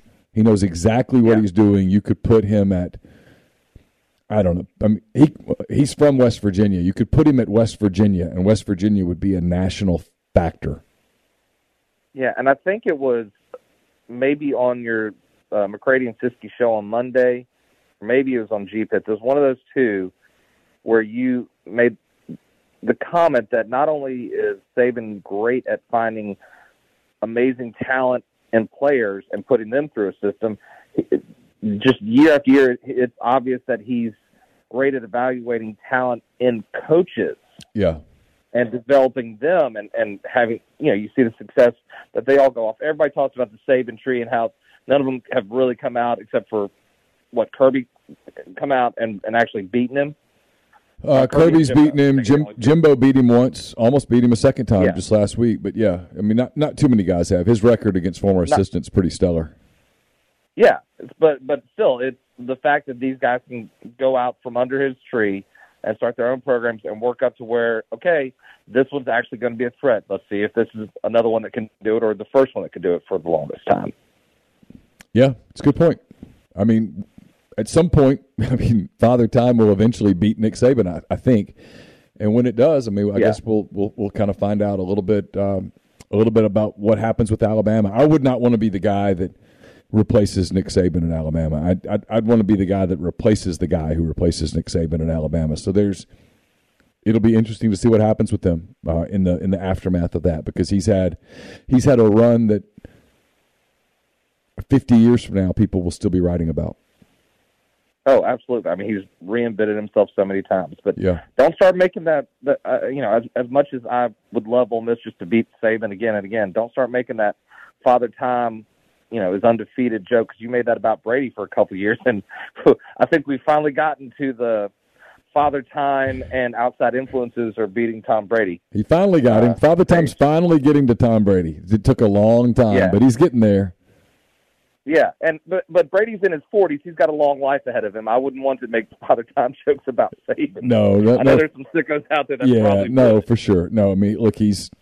I mean, I, I've I've I've had positive encounters with Nick Saban. I've had adversarial encounters with Nick Saban, but he's there's no question he's uh, the job that he's done and the the guy that he is, according to so many people. I, I think he's history will judge him quite well. You know, I can tell that I've listened to way too many episodes when you say I've had adversarial uh, conversations with him, and immediately I think about uh, after, when you were at the game after you somebody asked you on your radio show about do you think JaMarcus Russell got paid? Yeah. And you said yes, and Saban probably knew something about it, and then he had to have a conversation with you. Uh, Immediately, you say that, and I've heard that story so many Yeah. times, it, it, it just pops right up in the front of my brain. Yeah, that conversation happened in Destin after that had happened. I think he's and looking back on it, I think he was trying to um, kind of establish a bit of a relationship, but things just got weird, so it, it never happened. But that's okay.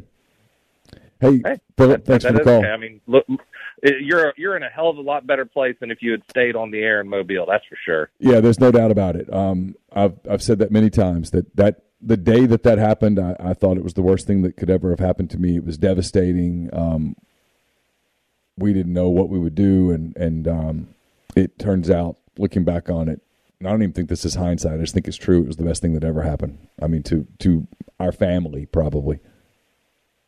Yeah, I mean, before my father died, I used to use your show as an example to him of why sports talk radio that I grew up listening to with him wasn't as what wasn't as good because they're they're all homers, and you know, and they and they're forced to be homers by the people that own the station, and you know, you need to find a way to hear the objective side, even when Ole Miss sucks, even when Houston Nutt's doing horrible, or when the Hugh Freeze meltdown's going on. It's it's good to hear the objective side of it, and that's what I've kind of based my enjoyment of sports on over these last few years. I mean, I'm in Memphis, and you know, I love Jeffrey, but he'll come on here and joke about it. It's like, yeah. Uh, we're in the middle of the college football season, but Penny's recruiting some ninth graders, so we got to talk about that for eight days straight. Yeah.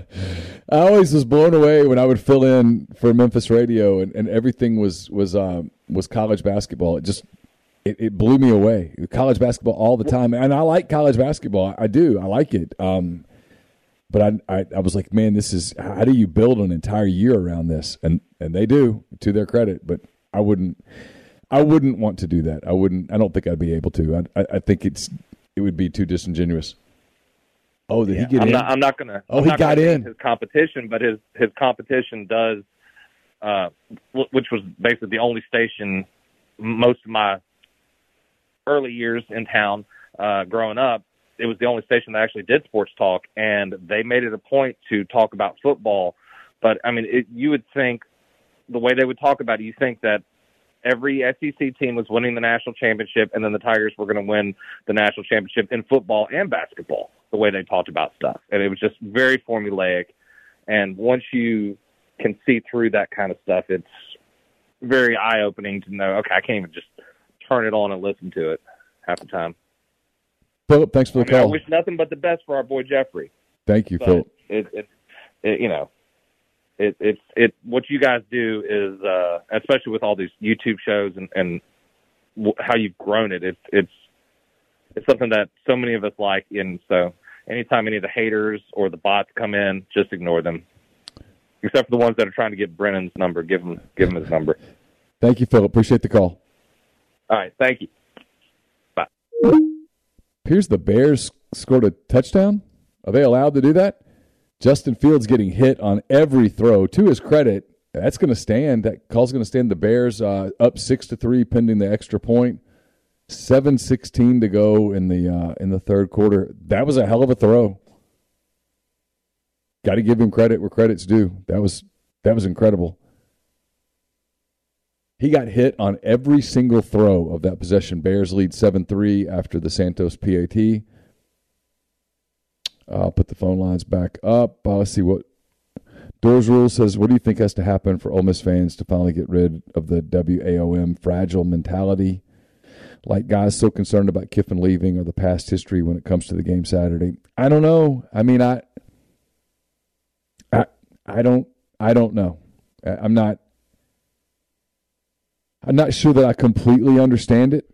I mean, at this point, the whole Kiffin leaving thing is bizarre to me, honestly, because if you look at it objectively, and I think I can, Ole Miss is paying him $7.5 million a year. They're going to pay him more. How much more? I don't know. Nine, nine and a half, ten, whatever. They, they, they've allowed him to hire tons of staff. They've done the facility thing that they're working on right now. That the construction is ongoing at the Manning Center. I'm sure it will be incredibly nice when they're finished with it. They had to punt at least for a little while on the stadium because of factors that had nothing to do with anything other than the cost of construction and the economy and all of that stuff. Things that were completely unforeseeable when they laid out the long range plan. You you you can't blame anyone at Ole Miss for that. I mean, they would have Nostradamus couldn't have couldn't have factored all this stuff in. Um, so you know, and they've made him the brand. They've made his Labrador Retriever the the freaking mascot for God's sake. You don't see the shark anywhere. I think that's intentional. Um, where's he going to go? That's going to do all of those things for him. What's the list of schools? Are there jobs that are better than Ole Miss? Absolutely. I mean, is Alabama a better job than Ole Miss? Yes. Ohio State, absolutely. There's a list of jobs that are clearly head and shoulders better than Ole Miss. If that upsets anybody, sorry, but it's true. But how many of those jobs today are going to go hire Lane Kiffin? How many of those jobs are open today? None that I can think of. How many of those jobs are going to go hire Lane Kiffin? Look at the last cycle. LSU didn't kick the tires on Lane Kiffin. Florida didn't kick the tires on Lane Kiffin. Two jobs that Lane Kiffin probably wanted. Um, he didn't. He didn't get a cent for a sniff from either one of those jobs.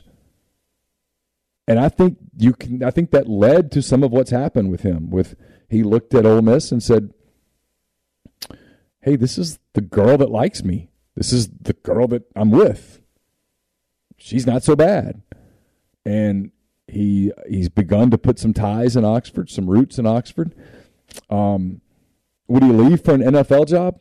I mean, maybe, but that applies to a whole lot of college coaches, guys. There's a lot of college coaches out there that don't like the current landscape of college football. That feel like it's just a a, a landscape that's going to burn lead to total burnout.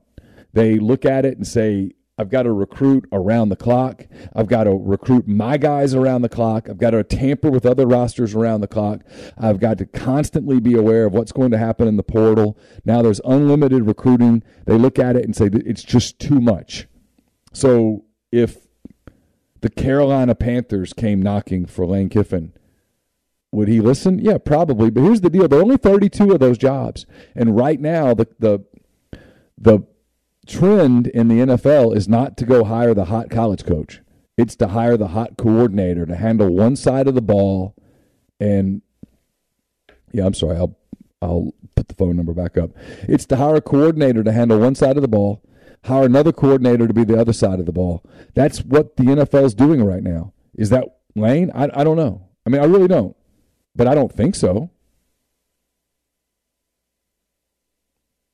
I don't think that's what Lane wants to do.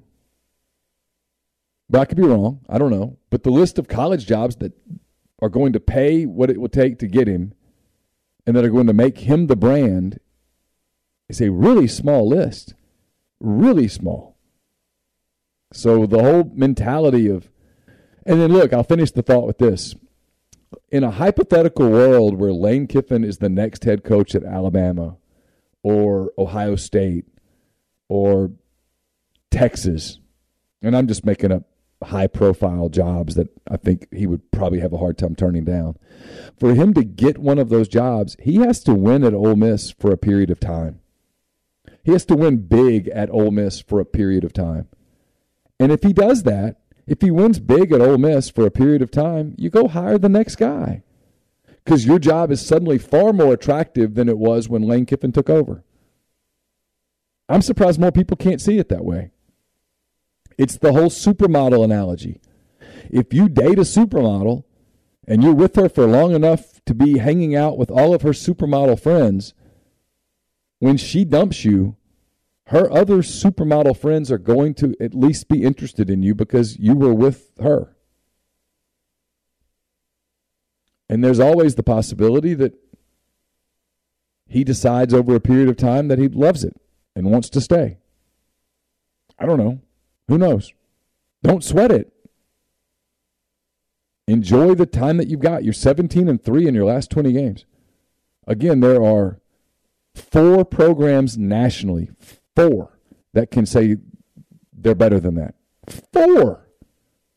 Alabama, Georgia, Michigan, and Oklahoma State. They're the only programs who can look down on you right now over the last 20 games. four programs. Think about that. It's, it's stunning. Hey, who do we have?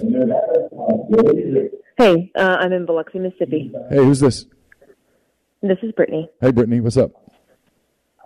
Um, I have a question. Do you think that Lebby regrets going to Oklahoma, and do you think that it has slowed down his career progression? Um, I don't know whether he regrets it or not. Um, probably not because he got to sort of reset his clock and he gets time. It's, it's, so if if there are going to be regrets, it's probably a little early for that. Has it slowed down his career progression? It probably has. Uh, there's a little bit of a rumor out there that Jimbo Fisher is going to uh, is going to reach out to him and let him be the offensive coordinator at A and M. And if that happens, then it all kind of paid off for him because they'll pay him a fortune. I don't know right. that I don't know that Jeff and Lane were going to be able to coexist a lot longer. Yeah, I could see that. Yeah. You know what I mean? I mean, and it wasn't even just about credit. It was it was Jeff grew up in a coaching family, and he grew up in a very regimented system. And Lane's system, certainly the first two seasons at Ole Miss, were not always super regimented. Now they're a lot more regimented this year than they've been in the past, but in 2020 and to some extent in 2021, it was a little bit of, according to a lot of people inside the building, it was sort of fly by the seat of your pants and um, I don't I don't know that he felt like he could really exist in that environment. And that's not a knock on Lane or Jeff. It's just they were just really different people. Yeah, I, I think maybe uh, Lane for the first few years fly by the seat, but he had more established quarterback this year with the quarterback battle. You have to go to a more regimented system to to make that decision. I mean, do you yeah, I Am think, I wrong in that? No, I think that's true. And then I think there was just stuff in Lane's personal life when he first got here. I, I think he's basically addressed that too, right? That he's changed a lot. I mean, you can you can look at Lane Kiffin physically, and you can listen to him talk, and you can tell that he's a really different person today than he was 24 months ago. I mean, he's had a bit of he's had a, an epiphany, for lack of a better word. Right. And so and this is like I think my third time speaking to you. I spoke to you three years ago when I lived in Monterey, California. And then I spoke to you right after Lane Kiffin got hired. And we always usually talk about how we're both Cubs fans. Yeah. Yeah. How was my, what was it like to live in Monterey, by the way? Because I love I love that area. Oh, it was beautiful, beautiful to live in. It's way too expensive to actually yeah. you know, stay there long term unless you have like a, a a position with that sort of salary range. But being on the beach, being able to go to Big Sur, you know, all of that stuff is great. You're within a decent driving distance from San Francisco and yeah. LA. If you want to drive the five hours down there, you can, or you could take a short hour and a half plane trip down there to take the kids to Disneyland, but the aquarium is fantastic there. I don't think you're really going to find a better aquarium in the United States other than Monterey. I mean, half of it is the Pacific Ocean. Yeah, I've been past that uh, aquarium a few times, and we we never went into it. I, I always regret not going to it because I've I've heard it was like super cool. We just never really had time to do it. We should have made the time. Yeah, it is. They have a whole um, like blacklight jellyfish area where you can see all the neon jellyfish and then they have a portion where um, it looks like the normal aquarium, like big glass tank, but it's actually uh, the Pacific Ocean. So you're seeing all of the natural sea life of the Pacific Ocean. So, what do you think our Cubs are going to do this off season? Uh, what they need to do is make some improvements.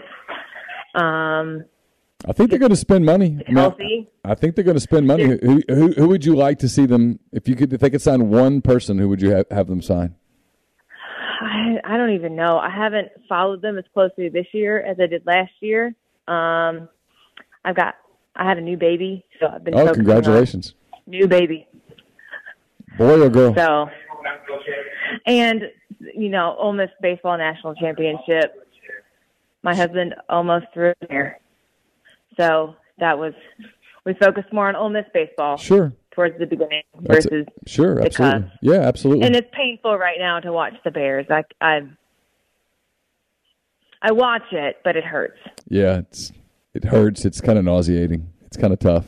It Yeah. is. It just you want them to get better. You hope that they get better every single year, and Yep. you have high hopes. You go into the season with high hopes, and then the season starts, and you're like, "Well, here we go again." Well, hey, thanks for the call. I appreciate it very much. Thank you. Have a great night. You too. Bye. Bye.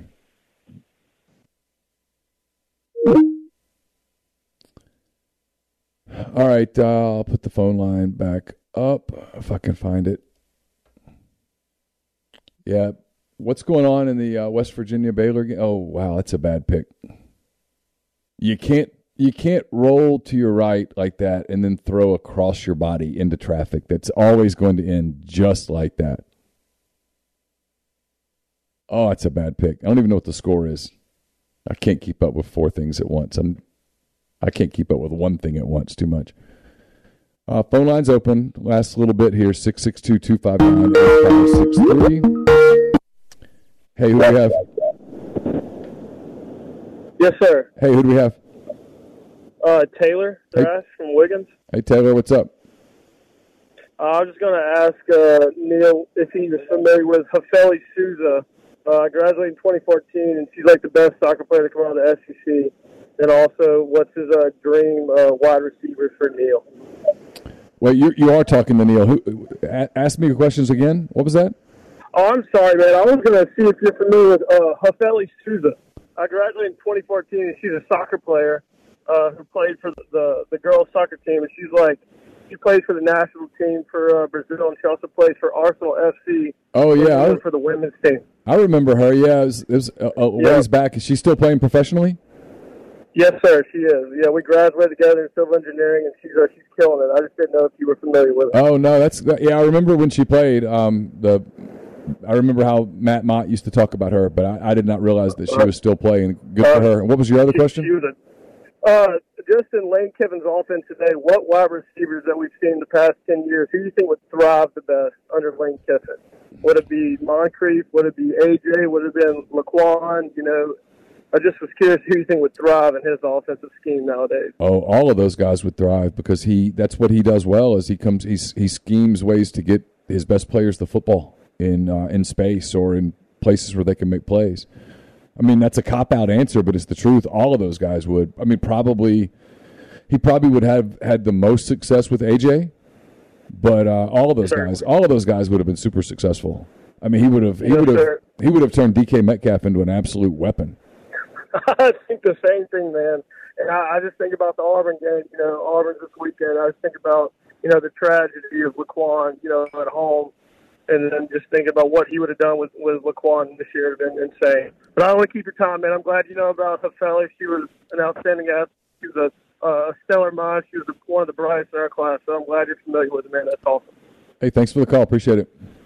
Yes, sir. Thank you. Bye bye. Baylor gets the field goal after that horrible uh, throw, forty to forty, a minute forty to go in Morgantown. Hell of a game there. Bears lead the uh, Commanders heading to the fourth quarter, seven to three. Not sure exactly who's got the ball or where. It's uh, it's the Commanders' ball. I still want to call them the Redskins. I can't help it. It's Commanders' ball starting the fourth quarter, third and goal. I don't know where it is. I'm third and goal right outside the 10, so it's not necessarily two down territory here. Batted in the air. They'll have to kick a field goal. Seven to uh, three, they'll have to kick a field goal on fourth and goal from the 10 what would Lane have done with Dawson Knox? So he would have he he would have turned Dawson into a real weapon. I mean, the the job they do with tight ends in, in Lane's offense is remarkable. Speaking of, it'll be interesting to see what happens Saturday with uh, no Michael Trigg. They've I know Trigg hasn't been super productive, but they've used him a ton. So it'll be interesting to see what the offense looks like without that type of tight end threat in the offense. Washington uh, kicks a field goal, seven to six now, with 14:51 left in Chicago. All right, I'm gonna kind of put up a last call here. Uh, if anybody wants to call, I'll take one or two more, and then we'll we'll call it a night. Again, thanks to uh, Ben Mintz, thanks to Ryan Brown for their time today. Chase will be back on uh, Saturday afternoon with the MPW Digital postgame show, and um, I'll call into that probably in the latter part of the show. He'll have Jeffrey and Brian and me, and he'll take your calls as well on uh, on the show.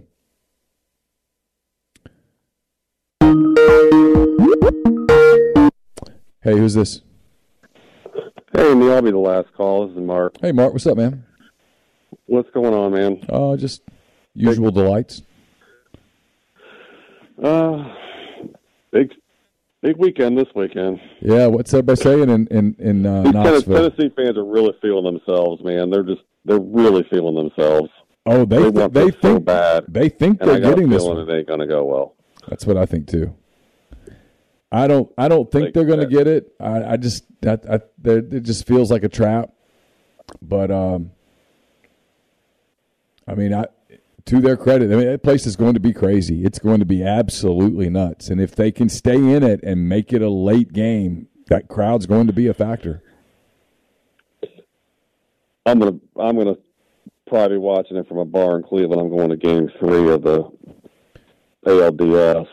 I was that 15 inning game you watched. I was there for five hours. That was fantastic. I, I, I told, I guess you heard me say it earlier in the week. I turned it on on my computer at uh, whatever they call the stadium in at, in Nashville now. I'll just call it Vanderbilt Stadium.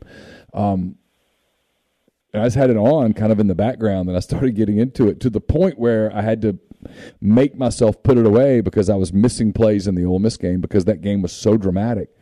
The play Ramirez made at third base in the 12th inning was Yeah. just wild. He's a stud. He's And, a he's a like, beast. and yeah, that was the most. I've you just so tense the entire game. I mean, it was wild. and the Rays pitched out of a bases loaded, nobody out situation. I mean, that was it was just it was a great game. It really was. It was a, a classic baseball game. And they got the they hit the homer off Kluber. I felt kind of bad, but he's made a hundred million bucks throwing a baseball, so I guess I don't feel that bad. wasn't that, wasn't the first time that Kluber's lost a deciding game in that stadium? Yeah, he kind of. I think he was kind of 2016, 2017 took a lot out of that guy. Of course. He was great for a long time, but like that, throw three games in the World Series, there was there's been nobody else, as you recall. I remember. Anyways, and then, uh but game one the other night, I don't know if you saw it. Like, they didn't rate to win that one, but what do you think about The Yankees are really good. this isn't something for an Ole Miss podcast. I'll ask this question real quick. You Quantrill gave you five innings you have the best bullpen in the league. Why would you turn the lineup over a third time when you didn't have to? You, I could see that Rizzo home run coming from a mile away. Yeah, he was he, he was pretty dialed in on Quantrill. I mean, he was like watching pitches, doing that Rizzo thing that he's that he does from following his career all these years. I sort of know when he's pretty dialed in, and you could tell it. And if I knew it, Terry Francona should have known it. Probably did know it. I mean, he look, he was gambling it was what was it two to one at the time.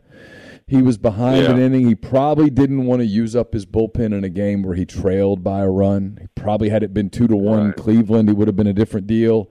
He was rolling the dice. Look, his team. Here's the problem with that Saturday game is that that took a lot out of his team, and the the Yankees are super rested. And he knows to win the series, he's got to preserve his bullpen. He's got to be he's got to be very conservative at least early in the in the series with the way that he uses his pen. He was gambling. I mean, he, it was he was sitting on 16 at blackjack, and he said, "Hit me." Yeah, they they didn't rate to win that one, but and it kind of stinks that there was no, there's a there was a gap because now they can't throw Bieber Monday if they were to need him. Now they definitely can't because it's a postponement. But, yeah. I'm I'm happy with. I mean, they've it's been remarkable. He, he's he's manager of the year has to be. He probably should be, and they have a good team, a really good young organization. They always have. They've always done it well. They, are I, I just think this Yankee team is really good. I mean, it should be with that payroll. It, it, it and but they, it's a really good Yankee team. Like they're pretty good. Like they're not hate.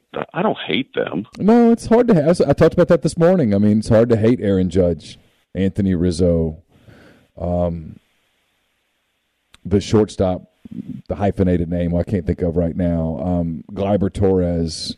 I mean, you can hate Josh Donaldson. Yeah, you can sure, hate Donaldson. He's kind of a jerk. Yeah, but you know, like Gerrit Cole. No one hates Gerrit Cole. Um, they, have got a, you know, they, they are Aaron Boone's funny. Uh, I enjoy kind of watching him manage. Um, they're they're good. They're really good. They they have a Giancarlo Stanton. I mean that that is that is such a tough lineup to navigate, especially the top part of it, uh, inning after inning. It just wear you out. So I understood what Francona was trying to do. He was just trying to borrow some time. Yeah, I agree. All right, man. have a good weekend. You too, Mark. Enjoy the game in Cleveland. Have a have a beer for me. I will, buddy. All right. All right, we will uh, we'll wrap it up there appreciate everybody being with us. Um, 927 here as we finish up the uh, Commanders and Bears. Bears just punted. Commanders take over first and 10 at their own 33 with 10.34 to go in Cleveland. Again, thanks to uh, Ben Mintz, to Ryan Brown. Thanks to all of you for hanging in the stream, putting up with me as uh, we get through a uh, another wrap up a long day at MPW Digital. Please enjoy the content. We appreciate it if you do. Uh, leave a comment, leave a rating leave a thumbs up, leave a like, hit the subscribe button, all of those things. Again, Ole Miss and Auburn at Vaught-Hemingway Saturday morning at 11. The game's on ESPN. We'll have the post-game show at MPW Digital pretty much immediately after it's over. Jeffrey Wright will call in, so will Brian Rippey. I will as well from Vaught-Hemingway. We'll have coverage at rebelgrove.com. Hope you guys uh, have a great weekend. If you're driving to Oxford or wherever, be safe, and we'll talk to you again on Monday with the Oxford Exxon podcast as we start to turn the page from Auburn to uh, Ole Miss at LSU next Saturday, 2.30 on CBS. Until then, I'm Neil McCready. Take care. Everyone is talking about magnesium. It's all you hear about. But why? What do we know about magnesium? Well, magnesium is the number one mineral that 75% of Americans are deficient in. If you are a woman over 35, magnesium will help you rediscover balance, energy, and vitality. Magnesium supports more than 300 enzymatic reactions in your body, including those involved in hormonal balance. From functional medicine doctors to mental well being and female hormone experts, we all know that magnesium is the one mineral to improve all aspects of well being and health. But which one? Magnesium Breakthrough from Bioptimizers the trusted choice recommended by leading experts with seven best absorbed forms of magnesium to ensure your body receives the support it needs for overall well-being. Go to bioptimizers.com slash balance today and use code BALANCE10 for 10% off. Support your journey to wellness at B-I-O-P-T-I-M-I-Z-E-R-S dot com forward slash balance. Magnesium Breakthrough from Bioptimizers, your foundation to optimal health and vitality.